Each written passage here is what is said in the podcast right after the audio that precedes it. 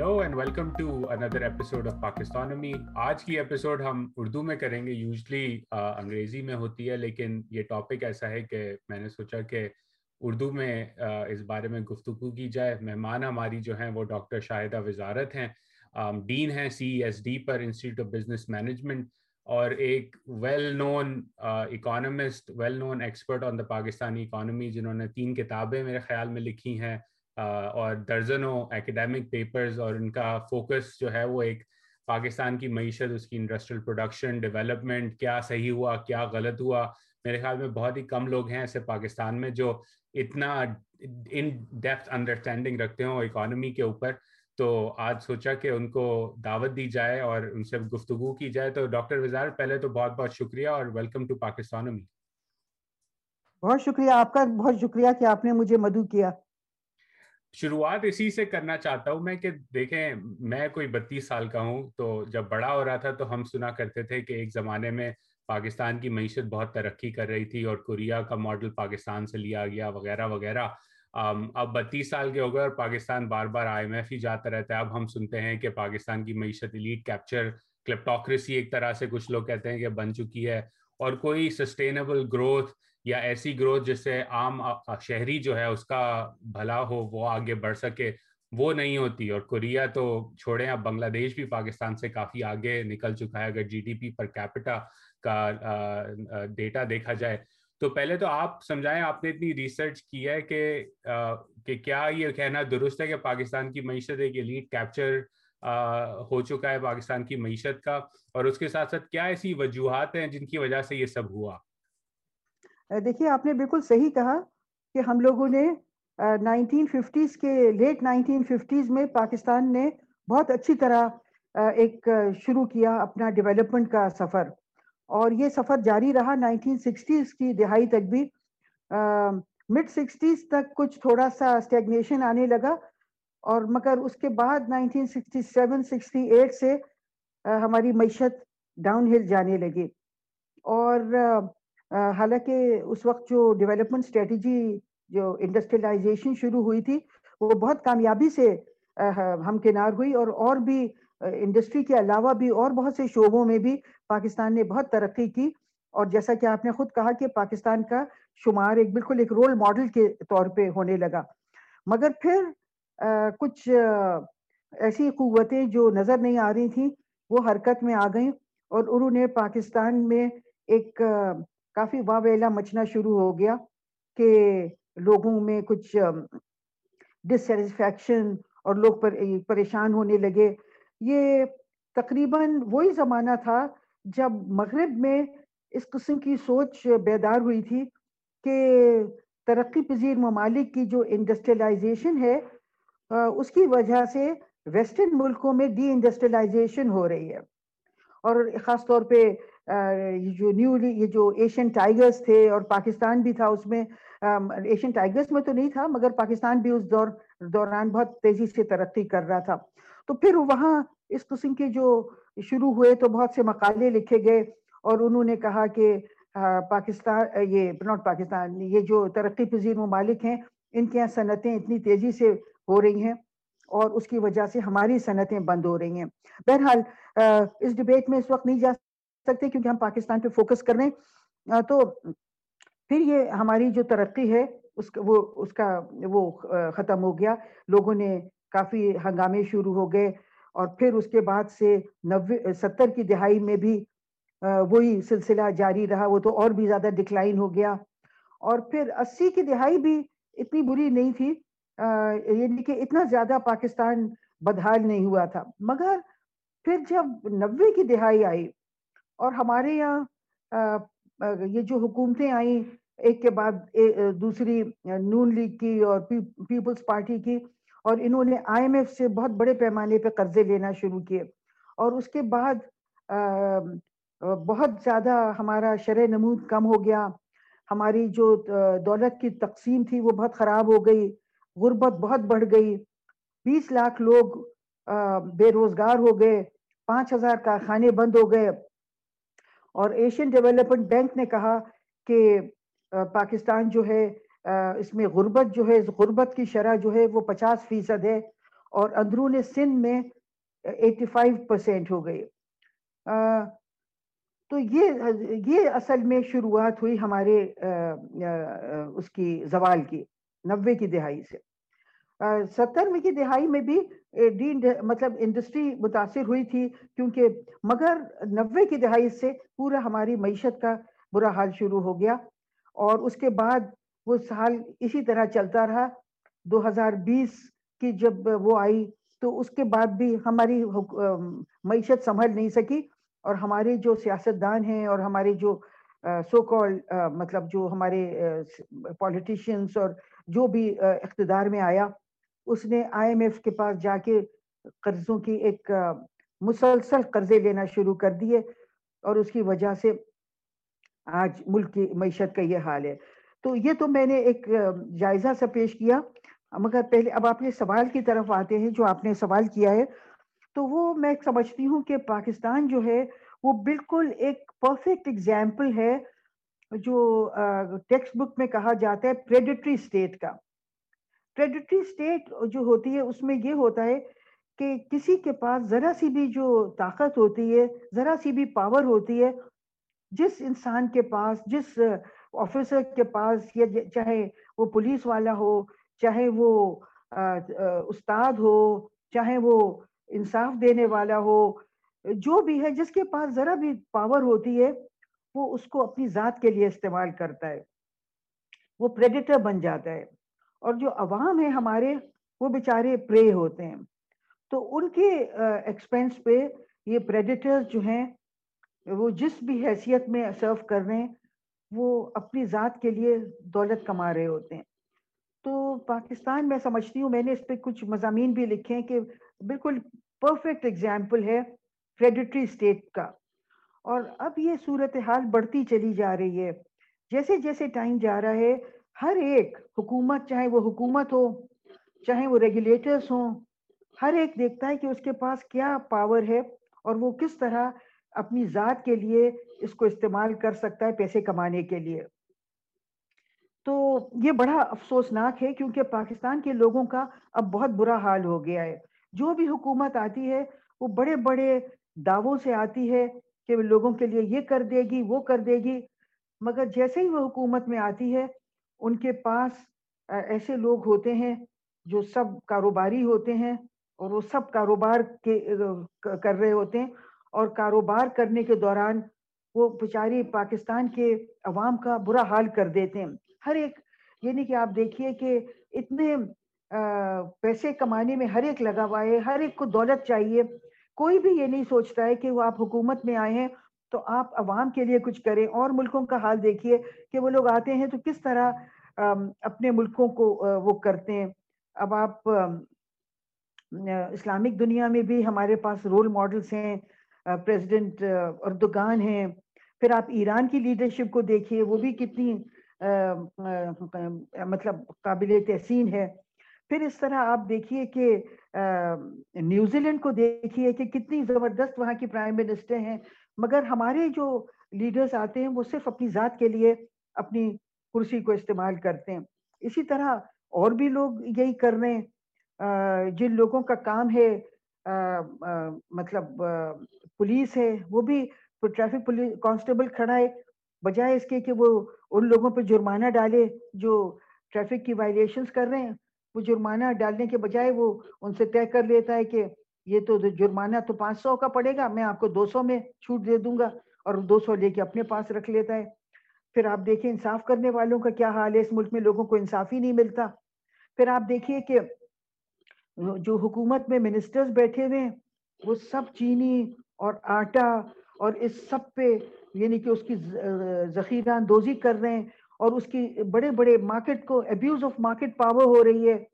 تو میں سمجھتی ہوں کہ بہت ہی افسوسناک ہے کہ پاکستان میں ہم نے ان لوگ، پاکستان کے لوگوں کا کیا حال کر دیا ہے۔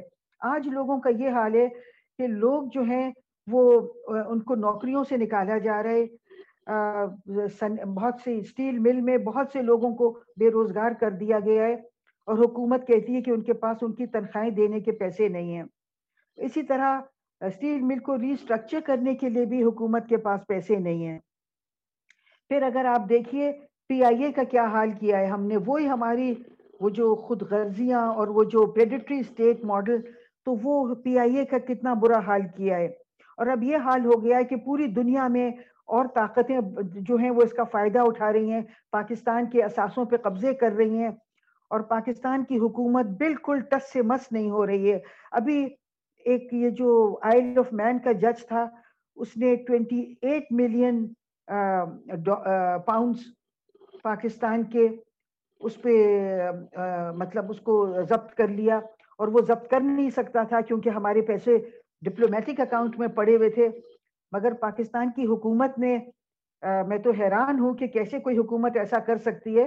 انہوں نے اپنے یہ پیسے ڈپلومیٹک اکاؤنٹ سے نکال کے کمرشل اکاؤنٹ میں ڈال دیے تاکہ قبضہ کرنے میں آسانی ہو ان کو۔ پھر آپ دیکھیے کہ ابھی اچھا، ایک ایک چیز میں یہاں کلامی معاف کیونکہ آپ نے کافی براڈ ایک نقشہ کھینچا ہے پریڈٹری اسٹیٹ کا۔ اور ایک طرح سے اگر آسان لفظوں میں جو سننے والے ہیں پریڈٹری اسٹیٹ ایسا مطلب کہ جنگل کا قانون جو ہے وہ چل رہا ہے کہ شیر بھیڑیے کو کھا رہا ہے اور بھیڑیا کسی اور کو کھا رہا ہے جس کا بس چلے جو جس کو کھا سکتا ہے وہ کھا لے۔ آپ نے کاروبار کی بات کی تو اس پہ میں ذرا اس نقطے پہ تھوڑی ڈسکشن کرنا چاہتا ہوں کہ کاروبار تو کوریا میں بھی ہوتا ہے، بنگلہ دیش میں بھی ہوتا ہے، ایران میں بھی ہوتا ہے، ترکی میں بھی ہوتا ہے۔ لیکن ایک طرح سے میرے جو ایک as a student of economics perspective ہے کہ ان ممالک میں کاروبار جو ہوتا ہے وہ ایک اگر آپ کیک ہے تو کیک بڑھا رہا ہے۔ ایک ایک سے دو کیک بن جاتے ہیں، دو سے چار مطلب گروتھ ہو رہی ہے۔ پاکستان میں کیا ایسا ہے کہ جو ایک چھوٹا سا کیک ہے، اسی کے اندر ہی سب کھانے کی اپنی زیادہ کوشش کر رہے ہیں اور جو کاروبار بھی کیا جاتا ہے وہ کسی طرح، اس طرح کا کاروبار نہیں ہے جس میں گروتھ ہو یا ویلیو جنریشن ہو یا ایک طرح سے دولت کمائی جائے اور بڑھائی جائے آگے۔ کیا یہ ٹھیک ہے کہنا؟ دیکھیے، دولت تو بڑھانے کی وہ بھی کوشش کر رہے ہیں پاکستان میں بھی، مگر وہ یہ اس طرح بڑھا رہے ہیں کہ مارکیٹ کو ابیوز کر کے، مثال کے طور پہ کہ اگر چینی ہے، اس کو ذخیرہ اندوزی اس کی کر دی، تو پھر اس کی قیمتیں بڑھا کے دولت کما لی انہوں نے۔ اور اسی طرح آٹے کا ہے کہ آٹا جو ہے، ہم لوگ ایک ایگریکلچر ملک ہیں اور ہم بہت ہمارا، ہم خود کفیل تھے گندم میں، مگر وہ گندم کبھی کبھی بالکل غائب ہو جاتا ہے، پھر امپورٹ کر کے لانا پڑتا ہے۔ کوئی بہت مس مینجمنٹ ہے۔ بہت زیادہ مطلب بالکل ہی لگتا ہے کہ حکومتوں کی کوئی دلچسپی نہیں ہے پاکستان کے عوام کو ان کی خدمت کرنے میں۔ وہ، مجھے نہیں لگتا ہے کہ کوئی پاکستان کی حکومتیں عوام کی خدمت کرنے کو آتی ہیں۔ وہ سب کاروباری لوگ ہیں۔ وہ سب اپنے پوزیشنز لے لیتے ہیں تاکہ پوزیشن سے آسانی ہو جاتی ہے پیسے کمانے میں۔ کیونکہ پھر سب مطلب آپ ریگولیٹر جو ریگولیٹرس ہیں ان کو بھی، آپ ان کے اوپر ان کے افسر ہیں اور پھر آپ مارکیٹ کو بھی ابیوز کرتے ہیں۔ تو یعنی کہ حکومتی جو لوگ ہیں، میں سمجھتی ہوں کہ ان کو چاہیے کہ حکومتی لوگوں کا کام ہونا چاہیے کہ وہ آ کے لوگوں کی خدمت کریں۔ مگر وہ سب اپنا کاروبار کر رہے ہوتے ہیں۔ کرسیوں پہ بیٹھے ہوئے پبلک سیکٹر کی اور اپنا کاروبار کر رہے ہیں اور اپنی پوزیشن کو استعمال کر رہے ہیں اپنے کاروبار کو بڑھانے کے لیے۔ اور پھر بڑے بڑے کانٹریکٹس دے رہے ہیں باہر والوں کو، باہر کی کمپنیز کو۔ ان سے کک بیکس لے رہے ہیں۔ ان کک بیک سے باہر جائیدادیں بنا رہے ہیں۔ تو یہ صورت حال ہے پاکستان میں۔ اچھا اس میں ایک ایک حیرانی کی چیز آپ نے بالکل صحیح فرمایا اور ایک حیرانی کی چیز میں واشنگٹن میں ہوتا ہوں تو کبھی جب پاکستان سے ڈیلیگیشن آتا ہے حکومت کا یا سرمایہ کاروں کا، تو وہ زیادہ تر پاکستان بیرونی ملک انویسٹر کو کہتے ہیں کہ پاکستان میں آ کے آپ کارخانے لگائیں یا بزنس کریں کیونکہ ہمارے یہاں ایکسیس پروفٹس ہیں۔ کہ آپ اگر کمپیئر کریں پاکستان میں جو یونیلیور نفع بنا رہی ہے انڈیا کی یونیلیور کے مقابلے میں تو کافی زیادہ as a percentage of equity تو وہ بڑے فخر سے کہتے ہیں اور میں ہمیشہ حیران ہوتا ہوں کہ وہ یہ بات کہہ رہے ہیں کیونکہ اکنامکس میں تو excess profit is a sign of monopoly power تو وہ تو حکومت کو ٹالریٹ نہیں کرنا چاہیے منوپلی پاور تو یہ بڑی عجیب سی مجھے بات لگتی ہے کہ وہ آ کے انویسٹر کو کہتے ہیں کہ یہاں پیسے لگاؤ کیونکہ یہاں ایک اسینشلی ہم آپ کو منوپلی دے رہے ہیں اور منوپلی سے تو عوام اور معیشت کا ہی بیڑا غرق ہوتا ہے۔ بالکل صحیح کہا آپ نے۔ پاکستان میں اولیگوپلیز ہیں۔ اور جب اولیگوپلیز جو ہیں وہ جب آپس میں کلوٹ کرتے ہیں تو وہ منوپلی سچویشن ہو جاتی ہے۔ تو پاکستان میں میں نے اس پہ میری پی ایچ ڈی کی تھیسس اسی پہ تھی، جب میں یونیورسٹی آف ایسٹ اینگلیا میں پی ایچ ڈی کی تھیسس کر رہی تھی۔ تو ہم نے یہی دیکھا ہے کہ کیونکہ پاکستان میں بھی پروڈکٹیوٹی بڑھتی ہے بڑی جب پروڈکٹیوٹی پروڈکٹیوٹی بڑھنے کا مطلب یہ ہے کہ ایوریج کاسٹ کم ہو رہی ہے۔ جب ایوریج کاسٹ کم ہو رہی ہے تو قیمت کو کم ہونا چاہیے۔ اور اسی طرح جب ایوریج کاسٹ کم ہو رہی ہے تو پرائس جو ہے وہ کم ہوگی اور ویجز کو بڑھنا چاہیے۔ کیونکہ جو مزدور طبقہ ہے، جو یہ پروڈکٹیوٹی بڑھا رہا ہے، اس کو اس میں شریک ہونا چاہیے۔ مگر پاکستان میں میں نے یہ دیکھا ہے، میری پی ایچ ڈی کی تھیسس میں میں نے یہ نتیجہ نکالا کہ جب پروڈکٹیوٹی بڑھتی ہے اور ایوریج کاسٹ کم ہوتی ہے تو قیمتیں پروپورشنٹلی اور انسٹنٹلی کم نہیں ہوتی ہیں۔ وہ کافی عرصے کے بعد کم ہوتی ہیں اور فل ہنڈریڈ پرسینٹ نہیں ہوتی کم۔ اسی طرح ویجز جو ہیں وہ نہیں بڑھتی ویجز بڑھتی ہیں آہستہ آہستہ مگر بہت سالوں کے بعد اور پروپورشنٹلی اتنی نہیں بڑھتی اور ان دونوں جو یہ ایکسیس ہوتا ہے، یہ انڈسٹریلسٹ کے پاس چلا جاتا ہے۔ تو اس لیے سارا جو ایکسیس ہے، وہ انڈسٹریلسٹ کے پاس جاتا ہے۔ مگر اب تو خیر صورت حال مختلف ہے پاکستان کی انڈسٹری کی۔ اس کو تو اتنا تباہ کر دیا گیا ہے کہ اب تو ان کے پاس بھی میرے خیال میں کوئی ایسے وہ نہیں ہے۔ کیونکہ جب سے ہم نے آئی ایم ایف سے قرضے لینا شروع کیے تو ہماری انڈسٹری کا بھی بہت ڈھال ہو گئی ہے۔ اچھا اس طرف آتے ہیں۔ ایک ایک امپورٹنٹ پوائنٹ سوری کیونکہ یہ میں اس اس بات پہ کیونکہ آپ نے بہت ریسرچ کیا آپ کا پرسپیکٹو جاننا چاہوں گا کہ ایک تو ہوتا ہے کہ چلیں ایکسیس پروفٹ کیپچر ہوا انڈسٹریلسٹ کی طرف کیا۔ کوریا میں جیسے چیبولز ہیں، انہوں نے یہ شروعات میں کافی کیا۔ لیکن اس انڈسٹریلسٹ نے پھر وہ پیسہ معیشت کے اندر پھر لگایا۔ انویسٹ کیا ریسرچ ڈیولپمنٹ کی، چیبول بڑی ہوئی ہنڈے ہنڈے سے بڑھتے ہوئے سیمسنگ سیمسنگ سے بڑھتے ہوئے اب فونز بنانے لگ گئی فار ایگزامپل پاکستان میں ایسا نہیں ہوا۔ تو پہلا سوال تو یہ کہ کیوں نہیں ہوا پاکستان میں کہ جو ایکسیس پروفٹس کیپچر کیے گئے، وہ معیشت میں انڈسٹری میں کیوں نہیں لگائے گئے؟ اور دوسرا کہ یہ کہنا درست ہوگا کہ وہ جو ایکسیس پروفٹ ہوا پھر، وہ دبئی میں لنڈن میں، سنگاپور، ملیشیا میں اثاثے خریدنے کے لیے استعمال کیے گئے، اس سے بھی کافی نقصان ہوا ملک کا۔ بالکل۔ میرے خیال میں ساٹھ کی دہائی میں کچھ یہ جو ایکسیس پروفٹس تھے، وہ انڈسٹریز میں لگے کچھ حد تک۔ مگر آپ بالکل صحیح کہہ رہے ہیں کہ یہ جو اب ایکسیس جو ہماری انڈسٹری بھی ہے، وہ بھی مطلب وہ اپنے جو پروفٹس ہیں، ان کو بھی باہر پراپرٹی خریدنے میں اور اس سب میں باہر بھیج دیتے ہیں۔ سب برطانیہ بہت ہمارا پیسہ جا رہا ہے، امریکہ جا رہا ہے۔ ایک چیز میں اور کہنا چاہوں گی جو آپ نے پچھلے سوال میں مجھ سے کیا تھا وہ اس کے بارے میں تھا کہ یہ جو مختلف فورن کمپنیز ہیں، ان کو کہا جا رہا ہے کہ آ کے خوب پیسے کماؤ۔ یہ بالکل ایسے ہی ہے، بالکل صحیح کہا آپ نے، کیونکہ ہماری جو اکنامک مینیجرز ہیں ہمارے اکنامک مینیجرز باہر سے لائے جاتے ہیں۔ اور انہی اکنامک مینیجرز نے نوے کی دہائی میں ہماری لبرلائزیشن کا جو ماڈل ہے، اس کو بنایا تھا۔ اور انہوں نے پاکستان کو ایک بہت ہی دنیا میں سب سے زیادہ لبرل فارن ایکسچینج ریجیم بنا کے دے دی تھی۔ اور یہ صورت حال ہے کہ دنیا میں کسی کی اتنی لبرل فارن ایکسچینج ریجیم نہیں ہے جتنی پاکستان کی ہے۔ پھر یہ بھی ہے کہ ہم کہتے ہیں فارن انویسٹمنٹ کے نام پہ ہم نے یہاں بہت کمپنیز فورن کمپنیز خاص طور پہ ویسٹرن کمپنیز کو لا کے ہم نے ان کو بہت بڑے بڑے وہ دیے ہیں۔ مطلب ہم نے ان کو اپنے جو ہمارے خام مال ہے ہمارے قدرتی وسائل ہیں، وہ ہم نے بہت سی کمپنیز کو مفت میں دے رہے ہیں۔ نیسلے کو ہم پانی بالکل فری میں دے دیں، اس پہ نیسلے پیسے کما رہی ہے ان کو اس پانی کو بیچ کے۔ حالانکہ پانی جو ہے، پاکستان میں ایک سکیس ریسورس ہے۔ مگر کہا جا رہا ہے کہ ہم فورن کمپنیز کو مدد کرنے میں کر رہے ہیں۔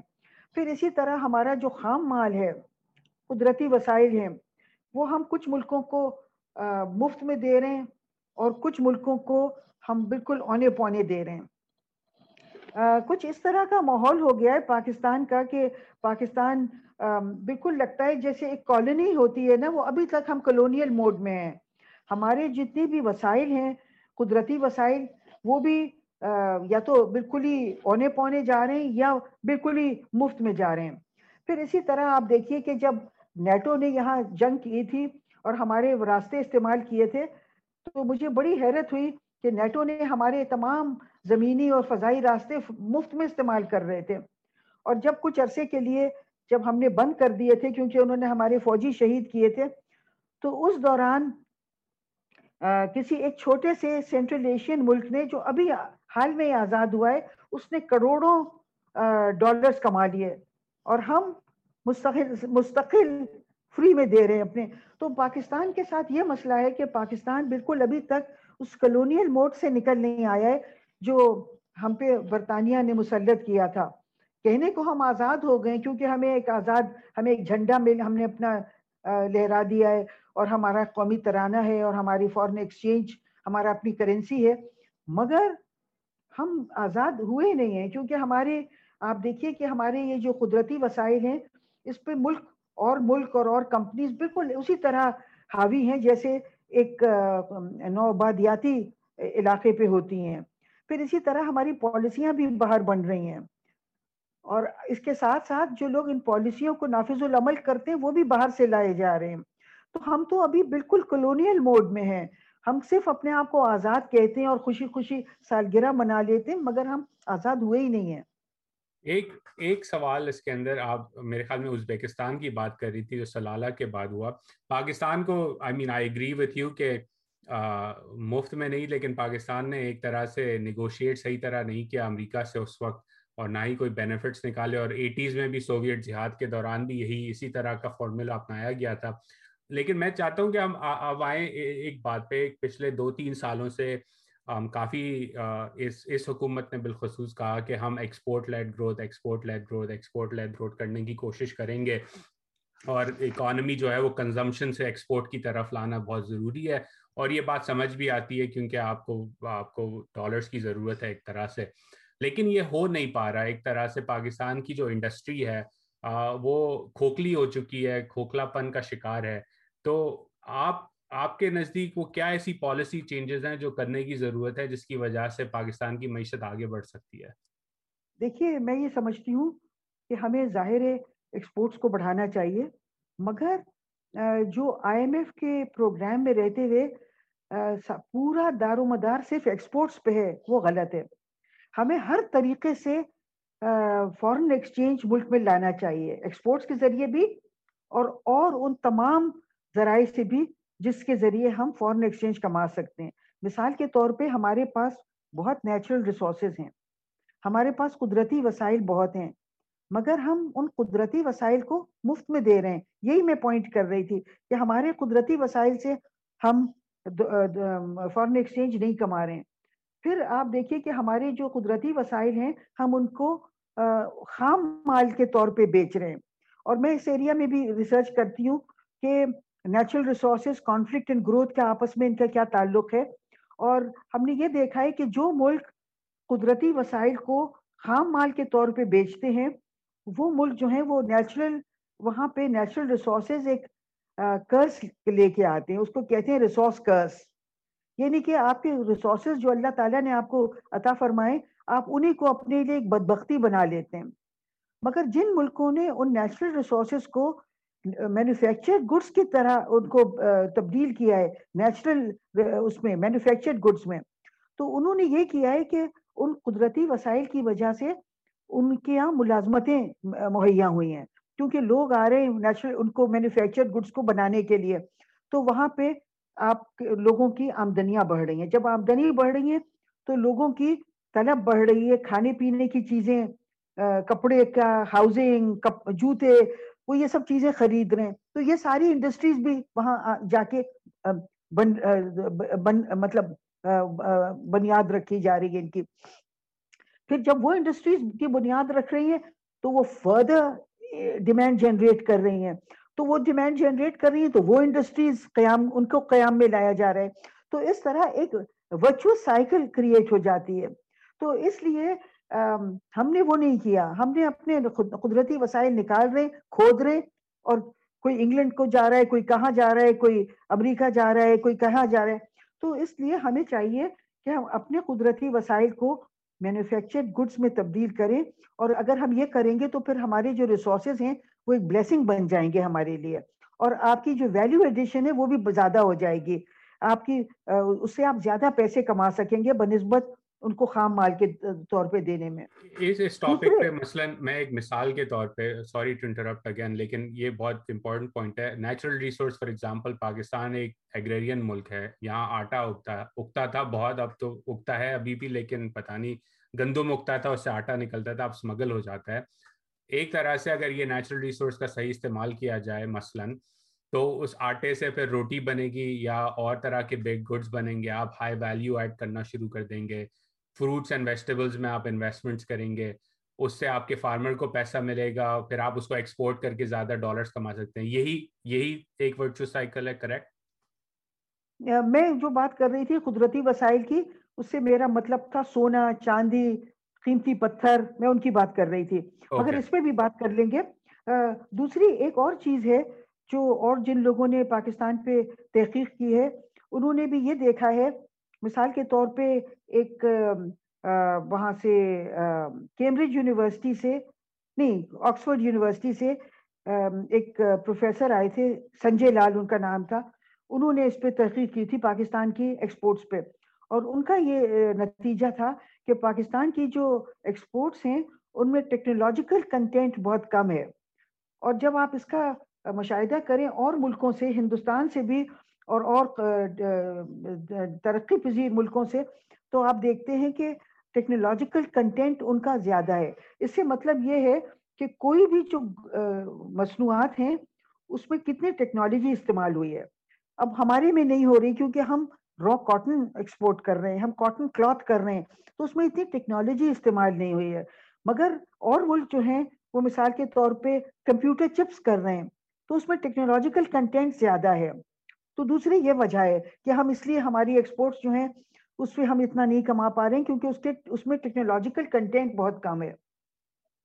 پھر ہم سروسز کو اتنا نہیں کر پا رہے ہیں۔ ہمیں سروسز کی ایکسپورٹس کو بڑھانے کی ضرورت ہے۔ تو میرے خیال میں یہ چیدہ چیدہ وہ باتیں ہیں جو ہم ایکسپورٹ کے حوالے سے کر سکتے ہیں۔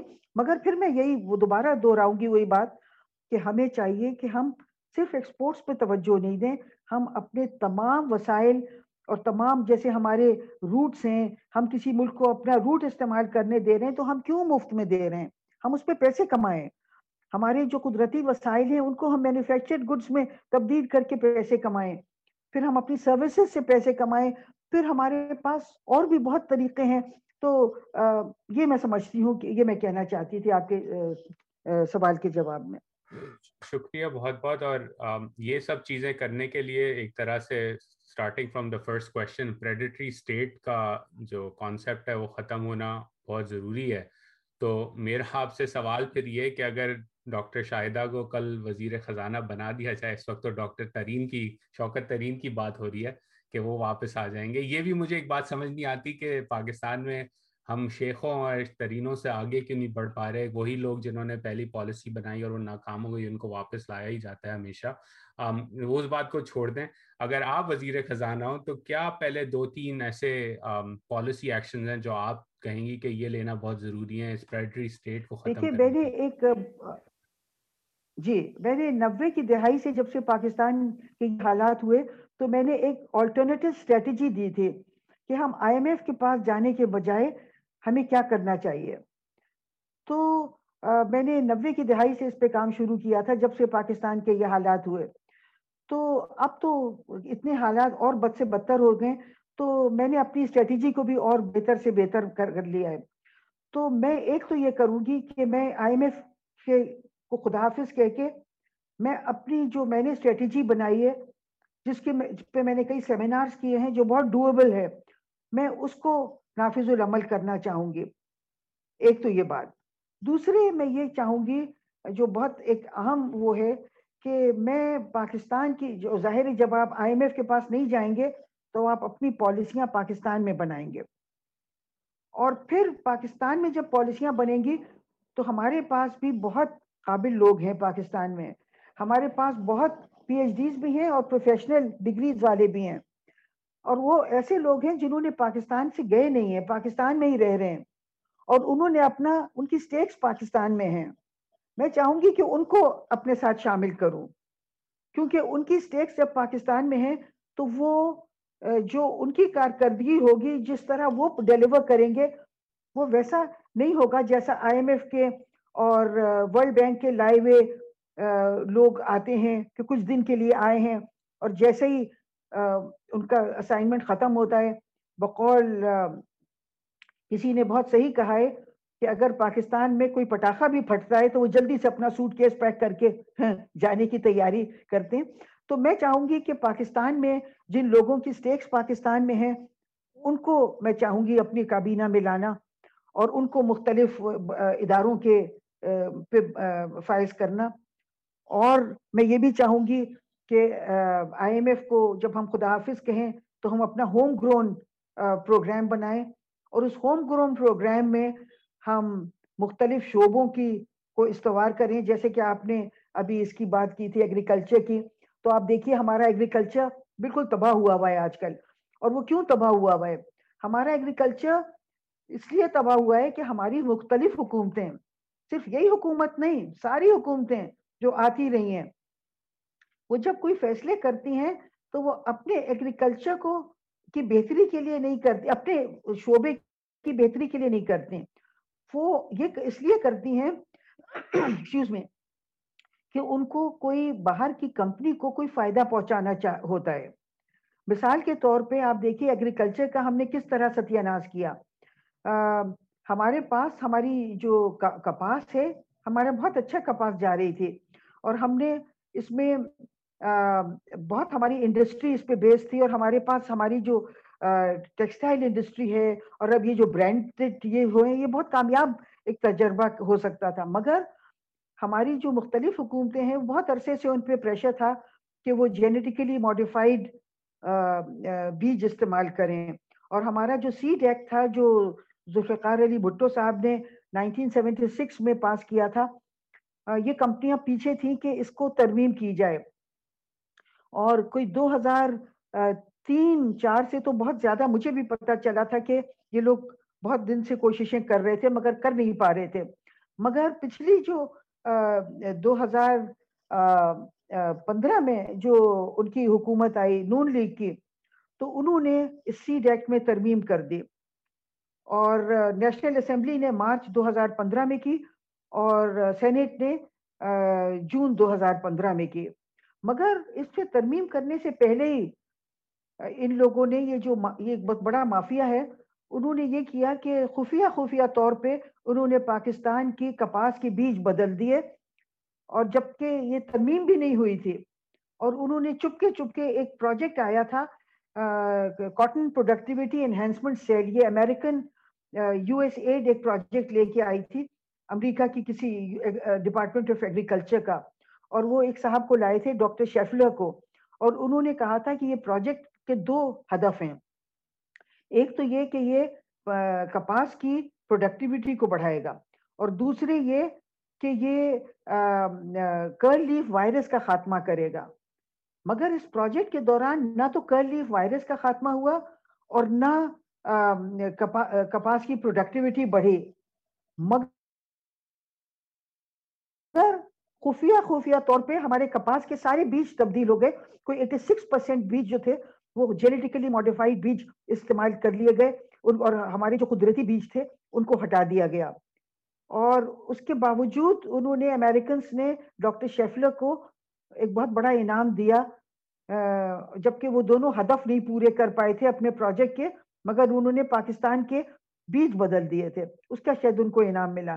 تو اس کی وجہ سے کپاس کے جو بیج بدلے گئے، اس کی وجہ سے یہ ہوا کہ ہماری اگلے سال کپاس کی جو پیداوار تھی، اس میں ایک چوتھائی کم ہو گئی۔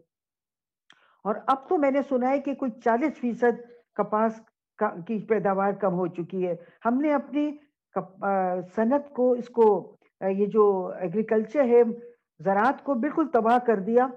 کیونکہ ہمیں زراعت کی اپنی فکر نہیں ہے۔ ہمیں یہ فکر ہے کہ ہم باہر کی کمپنیوں کے بیچ خریدیں اور ان کو منافع پہنچائیں۔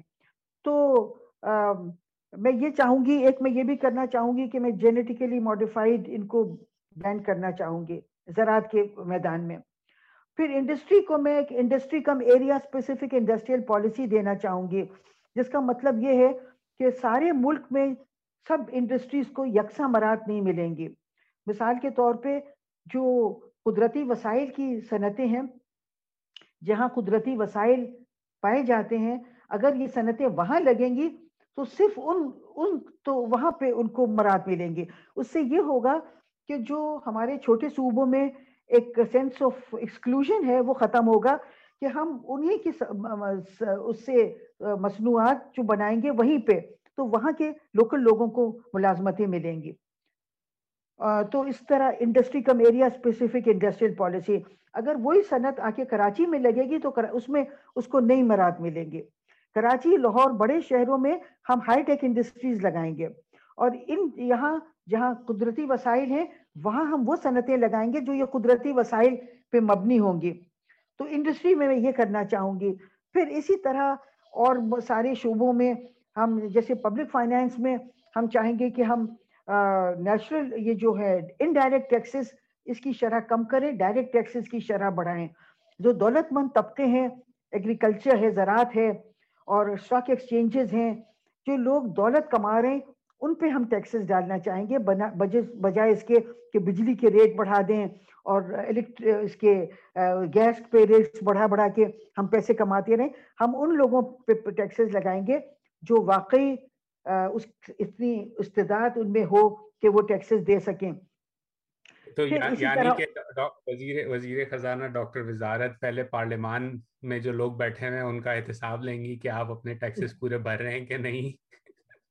بالکل اور ان پارلیمان کا بھی اور اور تمام وہ جو لوگ جنہوں نے پاکستان کے پیسے باہر لے گئے میں سمجھتی ہوں کہ جس قسم کی طرح سے موجودہ حکومت وہ کر رہی ہے اس طرح سے ہم نہیں کریں گے۔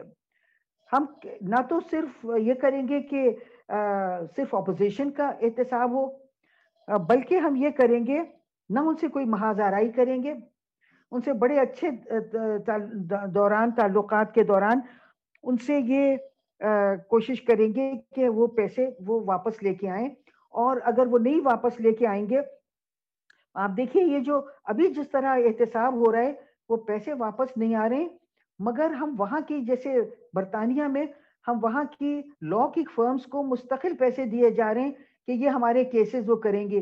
تو بجائے اس کے کہ وہ جو ہمارا پیسہ ملک سے باہر چلا گیا ہے، وہ واپس آئے، ہم، ہمارا اور پیسہ مزید ملک سے باہر جاتا جا رہا ہے، کیونکہ ہم کوششیں کہہ رہے ہیں کہ کوشش کر رہے ہیں وہ پیسہ لانے کی اور اس کے، اس کی وجہ سے ہم ان کی کمپنیز کو اور ان کے شہریوں کو اور پیسے دیے جا رہے ہیں۔ تو اس طرح کا میں سمجھتی ہوں یہ طریقہ کار پیسے واپس لانے کا صحیح نہیں ہے۔ اور ہم اس طرح سے کریں گے کہ واقعی پیسہ واپس لائیں گے اور جن ملکوں کو، جن ملکوں میں یہ پیسہ گیا ہے میں سمجھتی ہوں کہ طریقے ہیں کہ اگر ان سے واپس پیسہ لانا جائے، مگر ہماری حکومتوں کا وہ ماڈل ہی نہیں ہے کہ ہم وہاں سے واپس لائیں۔ ابھی تک پاکستان کے، جس کو میں کہتی ہوں کلونیل ٹرانسفرز ہو رہے ہیں، پاکستان سے، برطانیہ، امریکہ، صرف ان کا نام کچھ اور ہے، مگر مستقل ٹرانسفرز ہو رہے ہیں۔ تو میں یہ سمجھتی ہوں کہ ہم یہ پیسہ ضرور واپس لائیں گے۔ مگر ایسی محاذ آرائی نہیں کریں گے جیسی آج کل پاکستان میں ہے۔ اچھا آپ نے دو تین دفعہ کہا کہ آپ آتے کے ساتھ ہی آئی ایم ایف کو پاکستان کو خدافظ کہنا چاہیے۔ میرا اس میں تھوڑا سا ایک اختلاف رائے یہ ہے کہ اگر چلیں آپ نے آئی ایم ایف کو خدا حافظ کہہ دیا تو پاکستان کے پاس اس وقت تو اتنے ڈالر ہی نہیں ہے کہ جو بیرونی قرضے لیے ہوئے ہیں چین سے، امریکہ سے، باقی بانڈ ہولڈر سے۔ وہ دینے کی گنجائش تو ہے نہیں۔ تو اگر آئی ایم ایف کو آپ خدا حافظ کہتے ہیں، تو ایک طرح سے ڈیفالٹ کرنا پڑے گا ملک میں۔ تو یہ سمجھائیں کہ ڈیفالٹ کی صورت میں پاکستان کی معیشت کیسے سنبھلے گی؟ نہیں، ہم ڈیفالٹ نہیں کریں گے۔ میں نے اپنی اس میں جو آلٹرنیٹو دیا ہے، اس میں ایک یہ بھی ہے شامل کہ ہم ایک ڈیٹ مینجمنٹ اسٹریٹجی بنائیں گے۔ دیکھیے، کوئی ملک اس طرح سے نہیں کرتا ہے، جس طرح پاکستان کر رہا ہے، کہ وہ اپنے سارے جو وسائل ہیں ان کو ڈیٹ سروسنگ پہ خرچ کر رہا ہے۔ اور لوگوں کی اتنی بری حالت ہو رہی ہے کہ لوگ جو ہیں ان کے پاس نہ کھانے پینے کو پیسہ ہے۔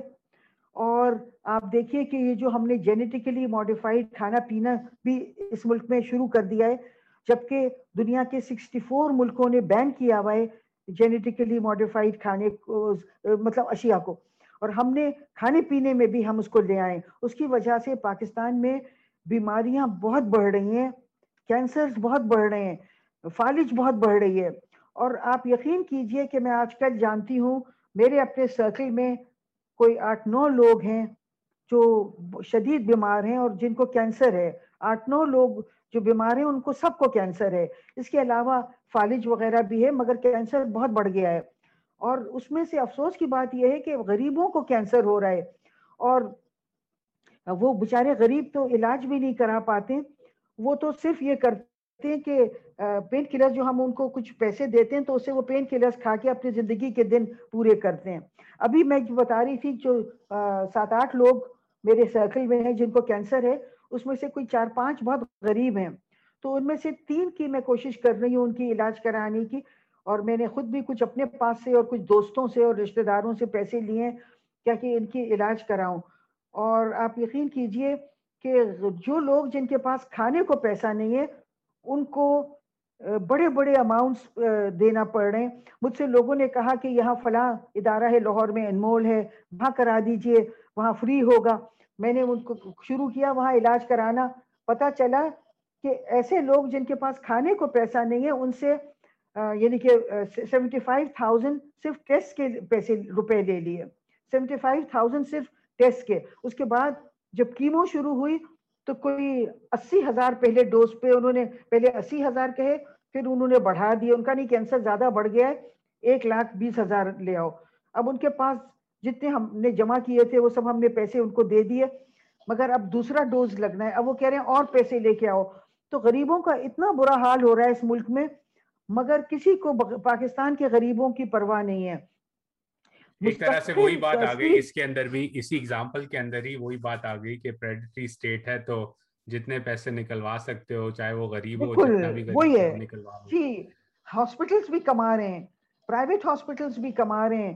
اور پبلک ہاسپٹلس جو کہا جاتا تھا کہ یہاں کرا لیں یہ فری ہوگا وہ بھی دبا کے پیسے کما رہے ہیں۔ تو لوگوں میں آپ کو بتا رہی تھی کہ اسٹیل مل میں لوگوں کو بے روزگار کر دیا گیا اور ان کے وہ بھی ان کو گولڈن ہینڈ شیک بھی نہیں دیا۔ اس طرح پی آئی اے کا بھی پرائیویٹائزیشن ہے شاید کوئی پی آئی اے بھی خریدنا چاہتا ہے۔ پھر اسٹیل مل کو بھی ریسٹرکچر نہیں کر رہے ہیں۔ پھر اسی طرح اچھا تو اس میں اس میں ایک ایک انمائنڈفل آف ٹائم اگین قطع کلابی معاف۔ دو میرے بڑے سوال تھے اس سے پہلے کہ میں آپ کو اجازت دوں۔ پہلا تو یہ کہ یہ اگر سچویشن ہے اور تحریک انصاف کی حکومت عمران خان صاحب کی حکومت آئی اس نے وعدے کیے تھے کہ ایک نیا پاکستان ریاست مدینہ۔ تو آپ کا کیا اسیسمنٹ ہے؟ ڈھائی سال تو ہو گئے ان کو آئے ہوئے۔ آپ کیا ریٹنگ دیں گی ان کو؟ اور دوسرا سوال اسی سے جڑا ہوا یہ ہے کہ are you are you optimistic about where Pakistan is going دیکھیے عمران خان نے بہت اچھے وعدے کیے تھے۔ اور میں بھی اس زمانے میں جب وہ بڑے اچھی اچھی باتیں کر رہے تھے، میں بھی بہت متاثر ہوئی تھی۔ خاص طور پہ جب وہ ڈرون اٹیکس کے بارے میں جو وہ باتیں کرتے تھے، مجھے لگتا تھا کہ میرے بھی احساسات کی ترجمانی کر رہے ہیں وہ۔ اور بالکل لگتا تھا کہ ایک لیڈر ابھر کے آ رہا ہے۔ مگر پاکستان کا جو نظام ہے، ہمارا جو پولیٹیکل آرڈر ہے، وہ ایسا ہے کہ جب دو ہزار گیارہ تک عمران خان بڑی اچھی اچھی باتیں کرتے رہے اور جب تک شاید انہوں ان کو بڑی طاقتوں نے زیادہ سنجیدگی سے نہیں لیا، مگر جب پتا چلا کہ یہ واقعی شاید اقتدار میں آ سکتے تو پھر ان کو گھیر لے، گھیرا گیا اور میں جس کو کہتی ہوں ہائی جیک کر لیا گیا اور پھر ان سے وہ ساری باتیں منوا لی گئی جس کی وجہ سے انہوں نے وہ سارے یو ٹرنز جو مشہور ہیں ان کے، وہ سارے ان کو یو ٹرنز لینا پڑے کیونکہ ان کو بڑی طاقتوں کے مفادات، پاکستان کے مفادات کو خیر بات کہہ کے بڑی طاقتوں کے مفادات کو انہوں نے سوچ لیا کہ یہی طریقہ ہے اقتدار میں آنے کا۔ تو اس لیے میں تو بہت مایوس ہوئی ہوں اور میں نہیں سمجھتی ہوں کہ وہ پاکستان کے لوگوں کے لیے کچھ کر رہے ہیں۔ آپ دیکھیے کہ ابھی لوگوں کی پینشنز بند ہو رہی ہیں۔ میں نے سنا تھا، اخبار میں آیا ہے کہ کے پی کے میں لوگوں کی پینشنز بند ہو رہی ہیں۔ اب پینشنز ایسی چیز ہے جو لوگ اس کو اپنے کھانے پہ اور دوائیوں پہ خرچ کرتے ہیں۔ تو یہ نہیں کہ پاکستان کے لوگوں کے لیے آپ کے پاس دینے کو پینشنز تک کے پیسے نہیں ہیں۔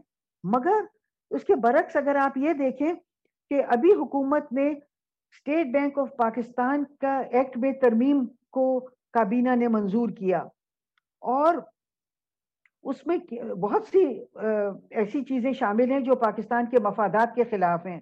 مگر پاکستان کی کابینہ نے پانچ سات منٹ میں ان کو اپروف، ان کو منظوری دے دی۔ اچھا اس میں ایک یہ بھی شامل تھی، ایک اس میں یہ بھی تھا کہ کیا پیکج دیا جائے گا گورنر کو تنخواہ کا۔ تو جو پیکج تھا، وہ مہینے میں ایک کروڑ تیس لاکھ روپے کیش اور مرات اس کے علاوہ۔ تو اگر آپ مرات کو شامل کر لیں تو کوئی ڈیڑھ کروڑ کا صرف گورنر کا پیکج بنتا ہے۔ اس کے علاوہ تین چار ڈیپٹی گورنرز ہوں گے، ان کو بھی اتنی بڑی بڑی سیلریز ملیں گی۔ تو میں یہ سمجھتی ہوں کہ کابینہ جو کہتی ہے کہ لوگوں کی پینشنز بند کر دو کیونکہ پیسے نہیں ہیں دینے کو، اسی کابینہ نے اتنی بڑی بڑی تنخواہیں ان لوگوں کے لیے منظور کر دی جو پاکستانی شہری بھی نہیں، امریکی شہری ہیں، اور ان کو پاکستان اتنی بڑی بڑی تنخواہیں دے گا، اور پاکستان کے پاس یہ پیسے ہیں دینے کو۔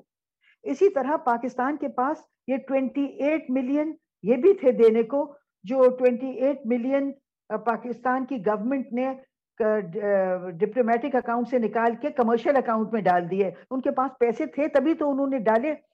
پھر وہ جو 5.9 بلین ڈالر جو ورلڈ بینک کے آربیٹریشن پینل نے ان پہ قبضہ کر لیا ہے روزویلٹ ہوٹل پہ اور وہ اس پہ یہ مطلب فیصلہ دیا ہے قبضہ کرنے کا۔ تو پاکستان کی حکومت نے اگر اس پہ کچھ کر رہی ہے تو میرے علم میں نہیں ہے۔ تو میرا کہنے کا مطلب یہ ہے کہ حکومت پاکستان کے پاس پیسے ہیں، مگر پاکستان کے لوگوں کے لیے نہیں ہیں۔ فورنرز کے لیے ہیں فیٹ کیٹس کے لیے ہیں، مگر پاکستان کے لوگوں کے لیے نہیں ہے تو یہ ایک بہت ہی افسوسناک بات ہے اور یہ بالکل ایک، وہی مجھے کلونیل ورلڈ آرڈر کی بات بتاتی ہوں کہ فورنرز کو جو امریکی شہری ہیں اور جو برطانیہ کے شہری ہیں، ان کو تو آپ نوازیں گے اور ان کو نوازنے کے لیے آپ کے پاس پیسے بھی ہیں، مگر پاکستان کے غریب لوگوں کی آپ پینشنز بھی بند کر رہے ہیں۔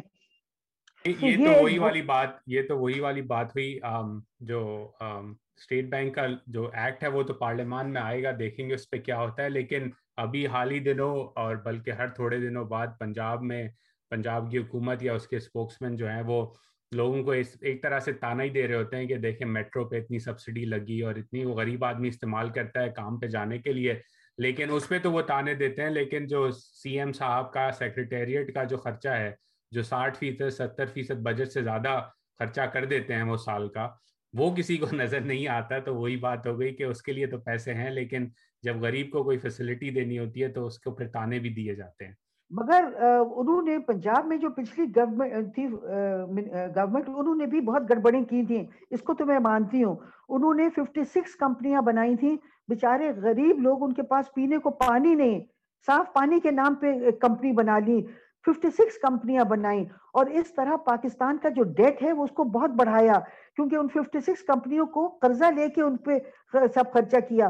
تو اس طرح پچھلی حکومت نے بھی، پنجاب حکومت نے اور فیڈرل گورنمنٹ نے، انہوں نے قرضے بہت لیے۔ اور یہ حکومت بھی بہت لے رہی ہے۔ سب یعنی کہ بد سے بدتر یعنی کہ نہلے پہ دہلا ہیں سب۔ اور میں تو سمجھتی ہوں کہ بڑا افسوسناک ہے کہ جس طرح یہ لوگ پاکستان کو، میں تو نہیں سمجھتی ہوں کہ یہ غلطی سے ہو رہا ہے یہ جان بوجھ کے پاکستان کو فیل کر رہے ہیں یہ سب مل کے۔ اور میں ایک وہ جی۔ جی میں کوٹ کرنا چاہوں گی۔ ناظم حاجی نے ایک بڑا اچھی بات کہی ہے مجھے بہت اپیل کیا۔ انہوں نے کہا پاکستان کا جو سسٹم ہے وہ بالکل یہ ہے کہ take from the needy and gift to the greedy کہ نیڈی سے لو اور گریڈی کو دو۔ تو بالکل بہت صحیح طور پہ انہوں نے اس لیے میرا دل چاہا کہ ان کو کوٹ کروں کہ take from the needy and give to the greedy یہ میں سمجھتی ہوں پاکستان کی یہ جو حکمراں ہیں چاہے اس حکومت کے ہوں چاہے پچھلی حکومتوں کے ہوں ان کا موٹو یہی ہے take from the needy and give to the greedy I think Dr. Saiba that is a great quote to end this discussion. ہم نے شروعات predatory state سے کی تو this sums it up. جانے سے پہلے آپ کے پاس اگر ایک دو کوئی بک ریکمنڈیشنز ہوں آڈینس کے لیے جو آپ ریکمینڈ کریں کہ وہ پڑھیں، کیونکہ یہ سوال ہمیشہ آتا ہے، اگر میں کبھی بھول جاتا ہوں تو کامنٹس میں بھی آ جاتا ہے، تو please share some reading recommendations جی میں نے ویسے تو بہت سی کتابیں پڑھی ہیں، مگر اس وقت مجھے دو کا ایک دم خیال آ رہا ہے۔ ایک تو ہے the new confession of an economic hit man پہلے تو انہوں نے لکھی تھی جان پرکنس نے confessions of an economic hit man یہ کچھ سال پہلے لکھی تھی۔ مگر دو ہزار سولہ میں یہ آئی ہے ان کی کتاب the new confessions of an economic hit man یہ مجھے بہت پسند آئی تھی۔ اور پہلے میں اس کو موٹی سی کتاب ہے، تو میں اس کو بہت دن لیے لیے گھومتی رہی۔ جب میں کہیں سفر کر رہی ہوتی تھی، تو میں اس کتاب کو لے جاتی تھی کہ پڑھوں گی راستے میں۔ مگر بہت زخیم سی لگتی تھی تو پڑھ نہیں پاتی تھی، کیونکہ میں سوچتی تھی جب اطمینان سے ہوں گی تو پڑھوں گی۔ مگر آپ یقین کیجیے جب میں نے اس کو پڑھنا شروع کیا تو بالکل ایسا تھا کہ دل چھوڑنے کو نہیں چاہتا تھا جیسے آپ کوئی ڈیٹیکٹیو ناول شروع کرتے اور اس کو آپ کا دل ہی نہیں چاہتا ہے چھوڑنے کو۔ اس میں یہ بتایا ہے جان ان پرکنس نے، ترقی پذیر ممالک کا کہ یہاں جو ہیں، کس طرح ان کو چلایا جاتا ہے، ان کا پولیٹیکل آرڈر کیا ہے امریکہ اور یہ جو برطانیہ وغیرہ، یہ جو ملک ہیں، یہ کس طرح کرپٹ لیڈرشپس کو تعینات کرتے ہیں ان ترقی پذیر ممالک پہ۔ اور کس طرح ان کو بالکل کرپٹ اور جو ان کے ایجنٹس ہوتے ہیں، جو ان کے تنخواہ دار ہوتے ہیں، ان کو بٹھایا جاتا ہے حکومتوں میں۔ اور وہ ان کو منظور ہوتا ہے، ان کو یہ برداشت کرتے ہیں۔ اور کس طرح انہوں نے بہت سی مثالیں دی ہیں کہ اگر کسی ملک میں کوئی ایماندار بندہ آ جاتا ہے اقتدار میں، یا جو کوئی ان کا ایجنٹ نہیں ہوتا ہے، ان کا تنخواہ دار نہیں، تو کس طرح یہ اس کو بہت جلدی ٹھکانے لگا دیتے ہیں، مگر اس کو چلنے نہیں دیتے اور پھر واپس ایک کرپٹ ان کو کرپٹ لوگ منظور ہیں، یا اپنے تنخواہ دار یا کرپٹ کیونکہ کرپٹ کو بھی وہ پیسے دے کے اپنے ساتھ ملا لیتے ہیں۔ تو یہ کتاب بہت مجھے پسند آئی ہے اور میں سمجھتی ہوں یہ ترقی پذیر ممالک کی جو پولیٹیکل آرڈر ہے اس کو بہت صحیح طرح اس کی عکاسی کرتا ہے۔ دوسری جو کتاب ہے وہ ایمبیسڈر حسن جاوید ہیں۔ پاکستان کے ایمبیسڈر تھے، جرمنی میں، سنگاپور میں اور اور کنی ممالک میں۔ اور چائنا میں وہ دس سال انہوں نے ڈپلومیٹ رہے۔ ایمبیسڈر تو نہیں تھے، مگر ڈپلومیٹ تھے۔ ایمبیسڈر حسن جاوید، انہوں نے چائنا پہ چھ کتابیں لکھی ہیں۔ اور ان کی جو لیٹسٹ یہ کتاب ہے Chinese model of development lessons for Pakistan اس میں انہوں نے بتایا ہے کہ چائنا نے کس طرح اپنے ان جو اس کے حالات تھے جس وقت وہ مطلب آج سے جب وہ ہم مطلب جب ہم اور چائنا ایک ہی لیول پہ تھے، تو کس طرح چائنا نے اپنی گورننس بہتر کر کے اور اپنے ایماندار کرپشن کے خلاف فائٹ کر کے اور یہ سب کر کے کس طرح انہوں نے اپنے مسائل حل کیے اور کس طرح وہ اس لیول پہ پہنچ گئے، اس مقام پہ پہنچ گئے کہ آج چائنا جو ہے وہ سمجھیے کہ دنیا کی ایک بہت بڑی سپر پاور بن گیا ہے اور وہ کس طرح انہوں نے کیا ڈیولپمنٹ ماڈل اختیار کیا اور کس حد تک پاکستان ان سے کیا سیکھ سکتا ہے اور کس قسم کا ڈیولپمنٹ ماڈل ہم اپنا بنائیں اور کیا کس حد تک ہم چائنا کے ڈیولپمنٹ ماڈل کو اپنا سکتے ہیں؟ تو یہ کتاب بھی مجھے بہت پسند آئی کیونکہ اس میں بہت ریئلسٹک ہے کہ ہم چائنیز جو ہم ہم سے بہت پیچھے تھے اور اب وہ کتنا دنیا بھر سے آگے نکل گئے۔